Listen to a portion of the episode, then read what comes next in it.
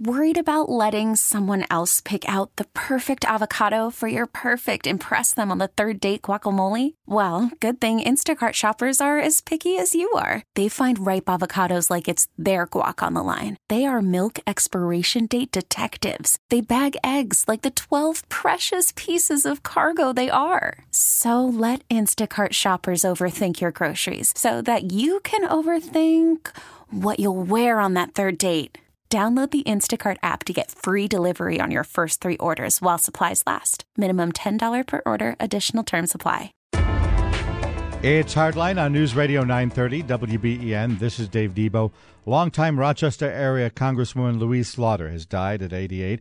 She was treated for a concussion and taken to George Washington University Hospital, where she died early Friday morning. She was first elected to a district that included Greater Buffalo, the 30th district, back in 1987. Then redistricting moved her to the 28th and later the 25th district, closer to her Rochester area home. Fairport, New York, actually, is where she was from.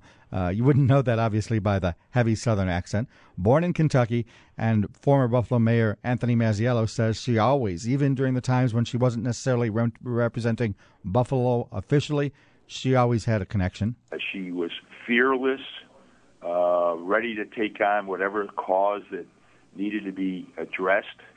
And overall, she was just a very good, hardworking, decent person who believed in public service, believed in giving something back. But what struck me the most is her passion and her energy and her fearlessness. And we have a lot of different tributes from different people online at WBEN.com. That one phrase seems to echo a lot her outspokenness and her fearlessness.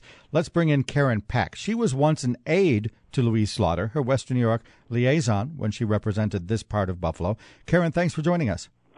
A pleasure to be with you, Dave. Share share a story or two about that outspokenness, about that passion. I think so many people in their tributes to her this week talked about that. Uh, even earlier, we had on a former Kemp aide, Russ Gugino, who says, Hey, I, I didn't always agree with her, but man, she had a style and she was a fighter. What did you see in that regard? Oh, that was the first word I was going to use to describe her passionate, smart, smart like a tack, that's for sure.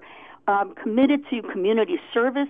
She wanted to be part of a big economic development scene that was starting to to kick off around here. And when I interviewed for a job with for her with her, um, which was strange to happen in the first place because uh, she called me in Philadelphia and said, "I hear you're coming back to Buffalo, and that you have the skill sets I'm looking for. Can we talk?" Wow. When we did, we just clicked. She had some of those those same characteristics that Mayor Masiello described, absolutely right on target. And, Fe- fearless in term, terms of her outspokenness, you would say. Oh yes, yes, very much so. Um, uh, very much about her beliefs politically and what she wanted to accomplish in the community, particularly with wanting to turn around the Broadway market, with wanting to um, make projects uh, move forward at the um, uh, the um, uh, she wanted to put a commercial kitchen in there, which which still hasn't happened, but she brought funding to at least get the ball rolling on that. Oh, absolutely. Absolutely. I have a laundry list of things she got funded for. Everything from um, Kenmore's Delaware Avenue Streetscape program to the Streetscape program at the medical campus to Hauptman Woodward. And you know she was a microbiologist uh, by profession, so she absolutely had a passion for research and development. And she actually worked in the lab on one of her trips here um, just to get her feet back into the the uh, research movement. Um, she was extremely, extremely uh, active in wanting to help the Michigan Avenue Project, um, Canisius College. And we worked closely with Ken Crowley, who you have on the radio sure. very frequently. Um, and uh, Teddy Roosevelt House was a huge project. She got the, some of the most of the federal funding for the carriage house, and in fact, she took her oath of office there. All right, now now talk to me a little bit about the outspokenness or a time when you can remember her with a clever turn of phrase. I, I was looking in the uh, Almanac of American Politics, and it relates a story there under the entry in her name. How uh, when when President Clinton asked her to support NAFTA, she turned around and said, "Why are you carrying George Bush's trash on this?"